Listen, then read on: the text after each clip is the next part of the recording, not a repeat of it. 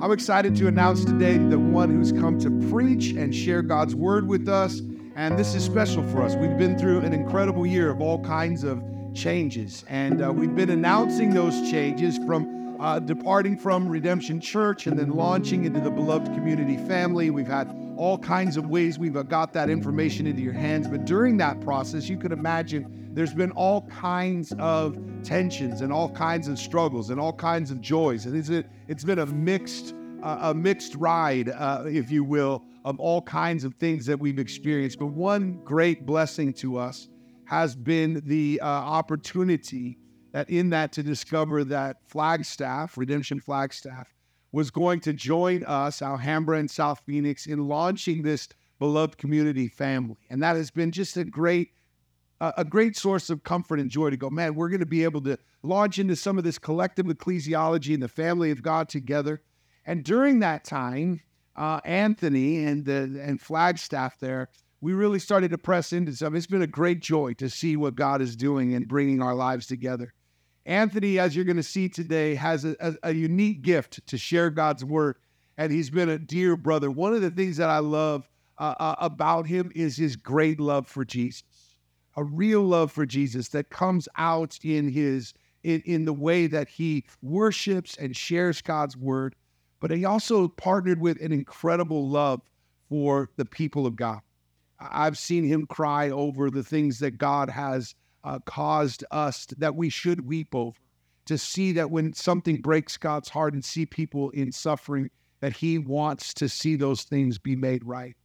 And to have laugh and joy and sharing of life together has been a great joy. So, Alhambra Church family, as we move into this beloved, beloved community, we want to welcome a part of our family in Flagstaff. Anthony, if you could give him a hand. Thank you, Alhambra Beloved Community. Good to be with you guys this morning. I'm really honored. I'm honored to be with you guys this morning.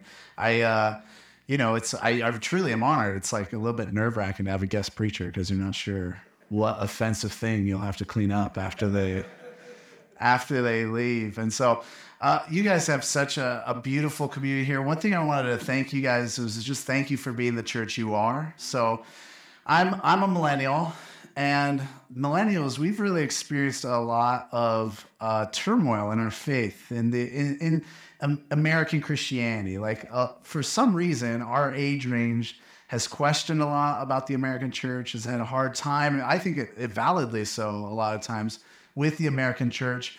And so, because I've been a church leader and a pastor for years now, like a lot of my friends who live here in Phoenix have come to me with with their questions, and a lot of their questions are kind of like, "Where will I find a, a church that's like the New Testament church? Like, where will I find a church that values these things, that values the way of Jesus these ways, and actually is willing to sacrifice in order to live it out?" And so, over the years, I've been so thankful for you guys because when they've asked me these kinds of questions, I go go to Redemption Alhambra. Go to Alhambra, now beloved community Alhambra, or Alhambra beloved community, and uh, and you'll see what you're looking for. You'll see the Jesus that you read in the New Testament. And so, I, honestly, guys, I'm not just saying that to, to butter you up or flatter you before I talk, but I, I'm really thankful that at the very least, when my friends who are struggling in their faith are, and are looking for Jesus, I've been able to say, hey, go to Alhambra. You will see the Jesus that is in scripture. So thank you guys. I really appreciate it.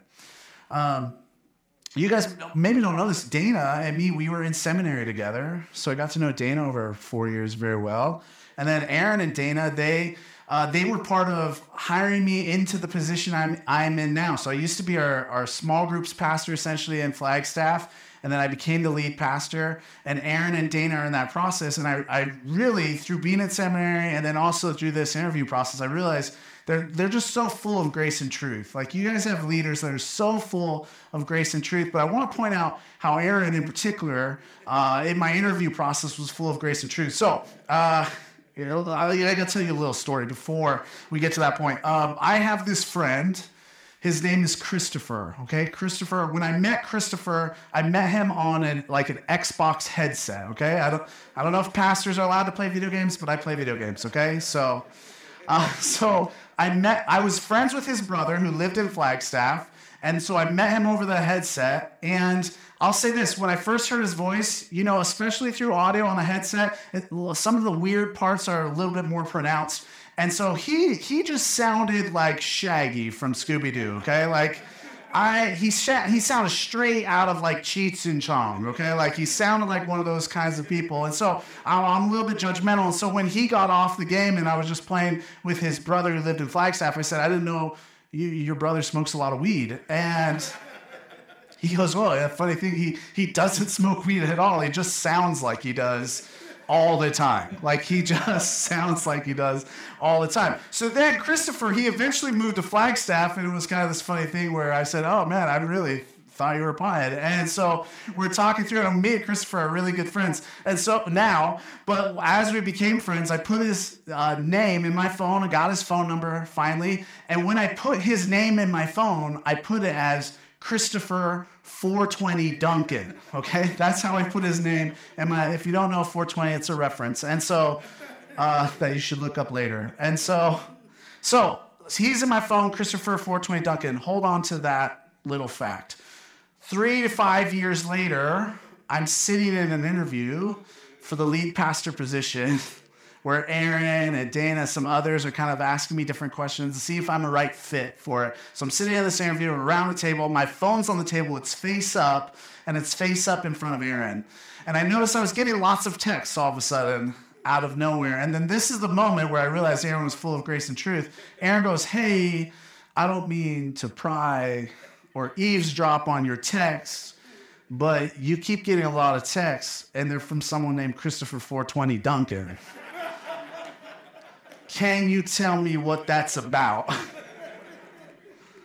and uh, yeah, and so I, I told that little story. I said, hey, I, I told him all that. And so it was just a great moment. You know, a bad time, a bad time to get text from someone in your phone named uh, something 420 is when you're in an interview for a lead pastor position, okay? That's a bad time. But uh, uh, I tricked them and they believed my story that I just told you guys, and they still let me become the lead pastor. So I, uh, you guys have leaders full of grace and truth. I really think that. Uh, part of why we as Flagstaff said, hey, we want to go with Alhambra, we want to go with uh, South Phoenix is we just realized one of the fundamental things that we all believe is that church is a family. Like this is one of our chief identities. And I think that that, among many other reasons, like Aaron mentioned, were part of why we realized, hey, let's try to do this thing together. But especially that idea of being a family rather than just an institution. Now, we have institutional realities, that's totally great. But what uh, the identity that God gives us in Scripture is that the people of God are the family of God. And so we're excited to be with you guys and partner with you guys and figure out this thing together, what this collective ecclesiology could be, because we see church as a family too. And we've we've noticed how you guys are just you're a joyful family. You're a convicted family. You're a missional family. You're convicted to the point I've noticed from interacting with you guys at different times over the years. You're convicted enough to go, hey, this is what scripture says we should be. We're going to be it, even if it's not convenient for our culture. And so I, have been so happy to to be partnering with you guys and figuring this out with you guys. Flagstaff is a weird city. I don't know if you know that. I grew up in Phoenix. Moving to Flagstaff, I was like, this is like a different state. This is a different place. Like it just feels really different. And because it feels really different, we began to go, okay, how we do ministry needs to be different. And we began to realize we have to dive more deeply into the core truths of who we are. And one of those truths is being the family of God. And so I'm super thankful that for you guys who are also doing that in Phoenix, going, hey, how do we be the family of God? How, how do we dive deeper into that core truth? And so, and so that's helped us to go, hey, Alhambra is a church that is part of our family too, and we're part of their family, and it's this beautiful thing that God does. And I love both of our churches because I, I can tell stories with 420 and not get booed off the stage. Okay, so I'm thankful for you guys. Will you guys pray with me? I know we already prayed. I like to pray a lot, and so pray with me, and then we're going to talk about this idea of the beloved community being a gift to others. Let's pray. Genuinely pray with me. God, thank you uh, for this time together. Thank you for this time as the family of God to gather and to worship and to praise your name, God. As we get into your word and as we get into this idea of being a gift to others. I, I pray that whatever I say, God, is what you would say to the room. I pray that uh, that I speak well if you want me to speak well. I, I pray that whatever sorts of things are going on in us, God, in our hearts and our minds, uh, that you would uh, let your spirit pierce through those things so that we would hear from you and, and know you more today through this. And so, God, we we love you. We need you. Um, help us to recognize you in our midst this morning. We love you, Lord. Amen. All right, so at the at the start of creation, it seems like God created all humans to be a gift to one another. Like he created humans from the start to love each other, to care for each other, to serve one another. When Jesus returns, I think we're we're going to be people that care for one another, serve one another, love one another. That idea of us being created to be a gift to each other seems to be how God made humanity at the start of creation. And then sin entered the world, and now humans we at our best, we're gifts to one another. At our best, we're, we are gifts to one another. But unfortunately, often we're not at our best. And so, because of sin, often we as humans, we don't look to be gifts to one another, but we just look to take from each other. Take and take from each other. Sin has this uh, effect of making us uh, inward focused, selfish. And early on, as soon as sin entered into the world and, and warped humans this way, God declared he was on a mission. He was on a mission to stomp that serpent's head to, head to get all evil out of creation. And so, as God is on this mission, He's letting us know that He's going to eradicate sin so we can be restored to who we are, that, and that God's on this mission to restore all things. He uh, talks to someone, this guy Abraham, about this idea I think, in part of, of humans being a gift to one another. Right. But how he says to Abraham, he says, I will bless you, and all the peoples of the earth will be blessed th- through you. I think echoing this idea that humans are were always made to be a gift to one another. And so, part of God's mission in the world is to restore humans back to their state of being blessings to one another or gifts to one another. And so, how God does this, he, he makes one person, Abraham, a blessing, and that guy turns into a family that's supposed to be a blessing, and they turn into a nation that's supposed to be a blessing. And then what happens is they all fail at it. And God says, okay, I got to send the ultimate blessing through that man, through that family, through that nation. And we know the ultimate blessing is Jesus. And so Jesus comes along to continue God's mission.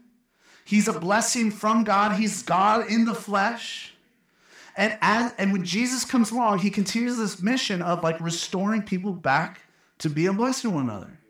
First, he takes this group of people and he lets them know that his work in the world is ma- making it so that they're actually family not just people, not just part of, part of the same nation, but that, that something about what Jesus was doing and bringing the kingdom, dying on the cross and resurrecting was making them family. Not only family, like eventually they even say like this whole people, we're not just a family, we're a nation of priests. This idea that every single person that follows Jesus has this ability to help people see God, know God, find God. There's this idea, it just seems to me baked into it that the people of God were made to be a blessing, made to be a gift. And so our job as the church is not that different from Abraham's job. We are to be a blessing to bless the nations. We are, we're called to bring about the blessing of God, bring the blessing of God to the world uh, by by telling the world about Jesus and living like Jesus. So that means for us, beloved community, that means a fundamental part of our identity as the church, as the people of God, as the beloved community, is to be a gift to the world. to be a blessing to the world, to be a gift to Alhambra, to be a gift to Phoenix, to be a gift to Flagstaff when you visit. The Bible, the Bible, it really opens up. It really opens up for us when we realize that I think this is the central theme of the Bible is the theme of God's mission to restore all things. When you begin to see that the whole Bible is a witness and a testament to this idea that God is on a mission to restore all things, the Bible really opens up for you. Which, by the way, God's mission to restore all things, as He's restoring all things, this is how He blesses the world through His mission of restoring all things. And what's wild about God's mission to restore all things is, to me, it's wild, He uses humans to do it. Like, uh, if I can have a face to face with God, I grew up in the church, so I would say, hey, I don't know if humans were the best. Like, I, there's got to be another way for you to do that. I don't know if humans were the best way to do it. Maybe, maybe angels, I don't know. And God would probably say, listen, uh, there was this one angel that went a little rogue, and like, he would probably say, that's, uh, trust me, Anthony. I don't, I don't know. I don't know why God uh, has picked us to live out his mission of restoration and being a blessing to the nations, but he has. And that means that we as a church, we have to ask ourselves, how can we be a gift to others? Us being a gift to others is living out the mission of God. So here's what I want to do the rest of the sermon. I just want to talk about how when we participate in God's mission to restore all things, which means we are a gift or a blessing, when we when we try to live that out, we have to know three things. There's three things we have to know as we try to live out this identity of being a gift to others. Okay, I've stolen these three things from a famous theologian, a semi-famous theologian named Christopher Wright. Okay, so I just want to give him credit so I don't plagiarize, all right? So uh, here's the three things that we'll, we have to know if we're going to live out this idea of being a gift to others or living out God's mission. The first thing is it's going to take the whole church. It's going to take the whole beloved community. The second thing is it will involve holistic, restorative work. And the third thing is it involves the whole of life. Okay, well, I'm going to talk about each one of those one at a time. So, so if the beloved community is going to be a gift to others, it's going to take the whole church being involved. God's mission of restoration and kingdom building involves the whole church, not just the leaders, not just the all star Christians, not just the perfect, but it involves the whole church. God, He hasn't made His family full of like the rock star Christians that do everything and then everybody else. We might think that, especially when we have amazing rock star Christians around us, but that's not how God made it. God also, He hasn't made this kind of family where every single person in the family all has all of the gifts of God to use. He's actually made a family that has all of the gifts in it, but not no one person has all of those gifts. So as we live out the works of God, we need the whole family of God so we can see all of the gifts of God. He's called us to do a lot of the same work, but he's gifted us di- very differently in all kinds of ways. I think churches are often unhealthy when they only rely on a small group of people to use their gifts if the beloved community is going to be a gift to others, we have to realize that every single person in this room is part of how God wants to be a gift to others. I love you guys because I've noticed this about you guys from, uh, from afar. You guys embody all hands on deck mentality right? Like you go, that's important. We need, that's like part of, that's why I think you guys are so good at mission I think that's why you're so good at understanding this idea of being a gift to others because you go, guys go, all of us are part of this. All of us need to be part of this. You see this yesterday with Affordable Christmas. Don't lose that part of your identity because that is part of God's very plan to reach the world and to use you guys as a gift for others. We need everybody. We need everybody. We need the whole church to be a gift, to, to live out this idea of being a gift to others. So here's how it looks for me. I work with one other full-time pastor up in Flagstaff, and we're pretty different personality-wise. I don't know if you can tell, I'm a bit on the nerdy side, okay? So as soon as I became lead pastor in Flagstaff, all of a sudden, large nerd contingent at our church.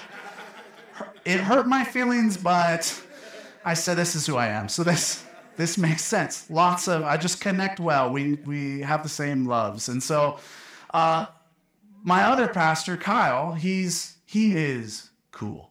like he is just cool. Like when I met him, I'm like, you're either a wizard or you're a really cool guy. Like that's just what he looks like. He just looks, he's just really cool. And then as I got to know him more, I'm like, no, he actually is cool. Like he was a professional youth skier, and he he's like he has like the stereotypical man stuff. Like he knows how to fix things or whatever. He's strong. Like and so so I'll, I'll, be honest, the more stereotypical men in our church in Flagstaff, they don't always connect well with me, okay? They kind of go, I'm not sure about this Anthony guy, right? And uh, But as soon as Kyle came along and he has his different giftings and things he's good at, I watched those kind of more stereotypical men go like, oh, this is this is a great guy. I can listen to this guy. Like I can listen to him because he knows how to fix something like I know how to fix something. And I just go, listen, if you if you knew Pokemon as well as I would, you'd be impressed with me too. Like, okay? Jeez Louise, we all have different aptitudes, okay? Sorry. Uh, but what I've loved about that dynamic is I can't reach those people in our church and in our community even very well without Kyle. Like I need Kyle. He helps me. He also helps me fix my car sometimes. It's, a, it's amazing. I don't bring a lot to the table, right? But he does. And so, but that's that's God's vision. He wants to use each of you. There are things some of you are good at and others are not good at, and vice versa. And God wants to use that whole family of God using all of their gifts in order to serve and reach the city and be a gift to this city. God's mission involves the whole church, not just some of the church, okay? All right, let's look at the second idea this idea of how being a gift to others involves holistic restorative work. So, when I say holistic restorative work, I mean work that thinks about all of the needs of a person, all of the needs of a person, or all of the needs of a community. So, humans, because of sin in this world, we, we need restoration with our relationship with God, but we need it with each other, and we need it with creation itself, and I would say we even need it with how we relate to, to ourselves. And often in the American church, we've gotten stuck only thinking about someone's soul, which often gets us only into that first realm of restoration, where we're, we're only working on somebody's relationship with God. As important as that is, as needed, as crucial as that is, sometimes we're only got we're only in that area of restorative work as the American church. But if we want to be a gift to those outside this room, we have to do holistic restorative work, not just soul work. By the way, good theology realizes that human and soul are not meant to be separated. They're parts of the same thing. They're parts of the same. A true human is a soul and a body. The soul affects the body, and the body affects the soul. That's how God made us. And because of all that, uh, in the New Testament, we see that God Himself invites His family to be involved in holistic, restorative work. And we see that God Himself says He's about holistic restorative work. Here, I, I want to, three quick examples in case you don't believe me. Three quick, quick examples. In James 2, when James is just kind of talking about how the church needs to carry itself around each other, he makes special note to say, listen, if someone is in your midst and they don't have clothing and they don't have food, don't just say, hey, be well. Make sure they get food, make sure they get clothing. And he even says, he says, you're almost like spiritually dead if you don't do that. We need to pay attention that God invites us into holistic restorative work. If someone has any sort of need, we as Christians are to pay attention food, clothing, and soul. Okay. Uh, a second example where we see, I think, God just being all about holistic restorative work. This is my favorite uh, uh, of how I see it in Scripture, at least, in one of the many places you see it. It's how Jesus introduces himself in the first three Gospels. There's a kind of this scene, and the, the Gospels kind of take different angles on the start of Jesus' ministry. These aren't contradictions, they're just showing us different things that Jesus did at the start of his ministry. And it's interesting to see how they announce Jesus' ministry. In Matthew and Mark, how Jesus' ministry gets announced is he says, Repent, for the kingdom of heaven is at hand. For the kingdom of God is close, it's near. That's how Matthew and Mark introduce Jesus and his ministry, essentially. In Luke chapter 4, it's very interesting how Jesus announces his ministry. It's a bit different than those two. The Chosen has an amazing scene of this. Jesus gets up, he gets in a temple, he opens up the scroll to Isaiah, and he reads through Isaiah. And this is how Jesus says, This is what I'm about. This is what I'm here to do. Let me read it. It's in uh, Luke 4 18 and 19. Here's what Jesus says. He says, The Spirit of the Lord is on me because he has anointed me to proclaim good news to the poor. He has sent me to proclaim freedom for the prisoners and recovery of sight for the blind, to set the oppressed free, to proclaim the year of the Lord's favor. In Matthew and Mark, it's a seemingly spiritual message Jesus is giving. In Luke, Jesus is giving a physical and spiritual message. He's saying that his work that he's doing is holistic restorative work. Part of why we know it's not just a spiritual message Jesus is giving after he reads Isaiah is because he goes out and he literally does those things. He heals people. He uh, helps them see again. He he helps the vulnerable. He like does all of these things literally for people's literal physical bodies the way that Jesus himself declares his ministry is holistically. Holistic restorative work, not just soul work. Jesus doesn't simply preach the gospel of the kingdom, he does kingdom works. Both are part of what Jesus does and invites us into. Okay, third example, third quick example to show that scripture is about holistic restorative work. Uh, Jesus, at one point in Luke chapter 10, he sends out 72 of his disciples, 72 of his followers. He sends them out and essentially is like, go do what I've been doing all over the place. You, you, you can see that Jesus is preparing them for the day when he ascends into heaven. You go out, go just do what I'm doing. And here's in verse 8, we actually get uh, some, some of his specific commands to them. He gives them a handful of commands, but verse 8 encompasses three very specific commands he gives to that group. Here's what he says He says, When you enter a town and are welcomed, eat what is offered to you, heal the sick who are there, and tell them the kingdom of God has come near to you. So, Jesus, when he sends people out to be to go do the sort of work that he's been doing, he says, eat with people, heal people's sicknesses, heal their bodies, and tell them that the kingdom of God has arrived in Jesus. Two thirds of those commands have to deal with the physical person in some way. Jesus is about holistic restorative work. He does holistic restorative work. That's what his ministry was marked by. That's what it looks like. If we are to be a gift to the world, we need to do holistic restorative work. Paying attention to both the physical and spiritual of needs of those we encounter. That's what King Jesus is calling us to.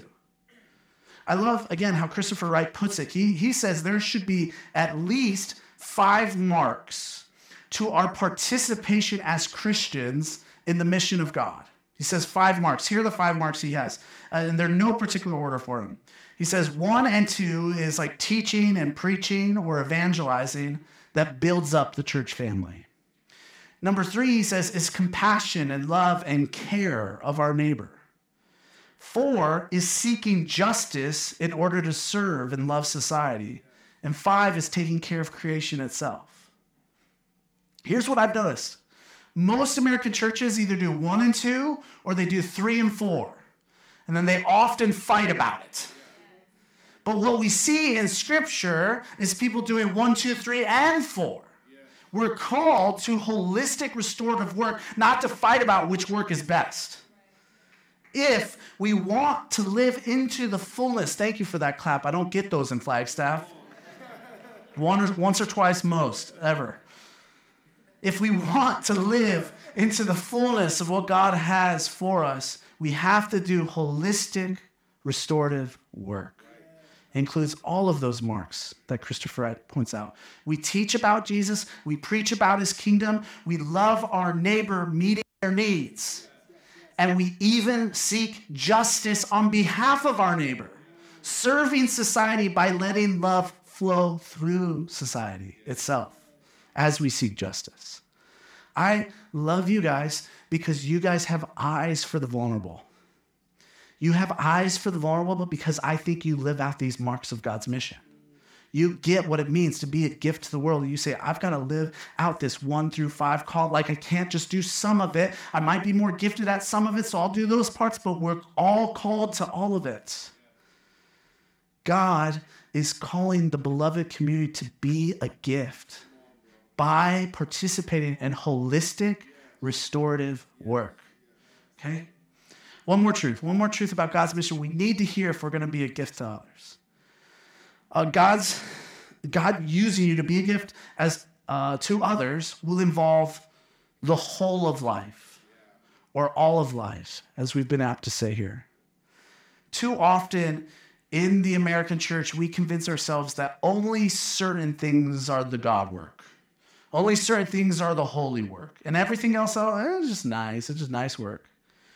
But when God makes us his kingdom citizens, now everything we do can be kingdom work.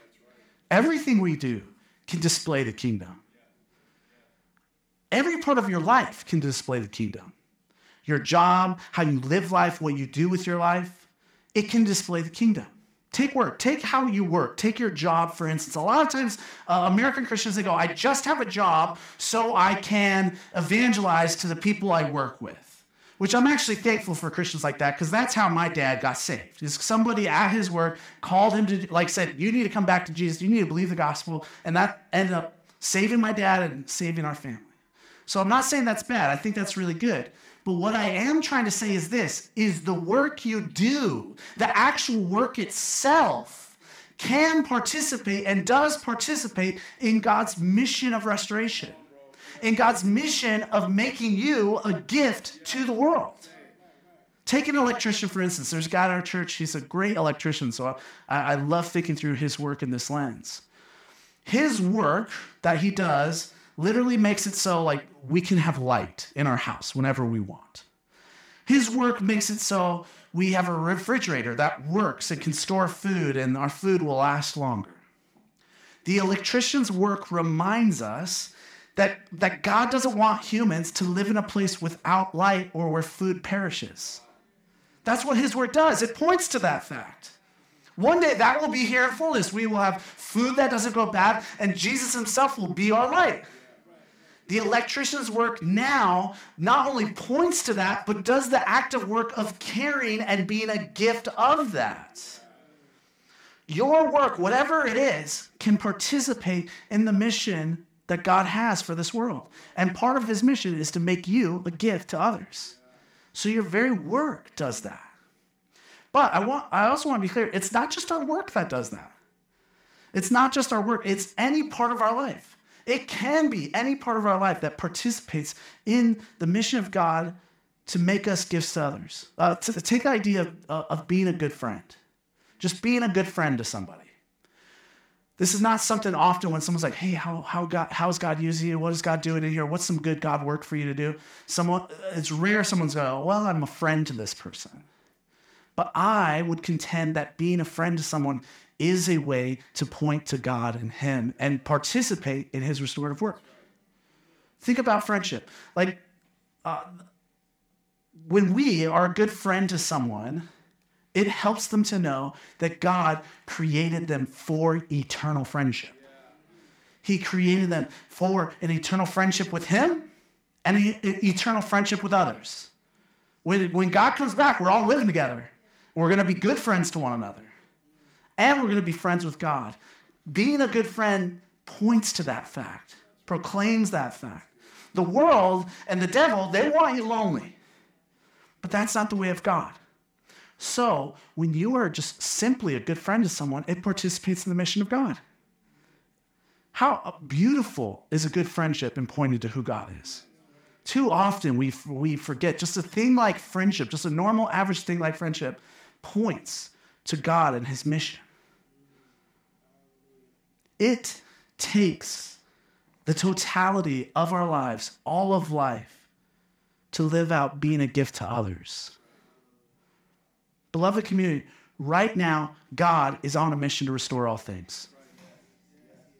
One day, He's going to come and He's going to restore everything completely. But until then, part of His mission plan is to use us. Some theologians say this, and I, I, agree with them. He says, not only does God use us for his mission, God partners with us for his mission to do this restorative work. If God is partnering with us, that's why we can say that we are called to be a gift to the world. But to be that gift, we have to realize it's going to take all of us if we're going to do it well. It's going to take holistic restorative work. And it's going to take us opening up every area of our lives for God's mission. May we be that people. May we be that gift. Amen? Amen. Let's pray. God, thank you. Thank you for telling us what you're about. Thank you for inviting us into it. It's it, it is really astounding to me, God. As as as much, God, as I joked about correcting you on that, it's astounding to me that you would love us enough to invite us into that. We get a glimpse of you and understanding you when we participate in that. God, thank you for your kindness to us, your graciousness to us. Thank you for even in how we live life is how we get to see you and know you. God, I ask that you would uh, put a special anointing on the beloved community to, to, to be a gift to the world. That this is not just something we talk about on Sundays, but this is something we do Monday through Saturday. That we would see that this is a fundamental part of our identity. Holy Spirit, we need you to do it because this kind of work is tiring and frustrating and takes perseverance. So, God, please help us with that endeavor. And please, God, let your love and the gospel be so real to us that it is not hard for us to live this way. God, we love you and we need you. May we be a gift to others. Amen.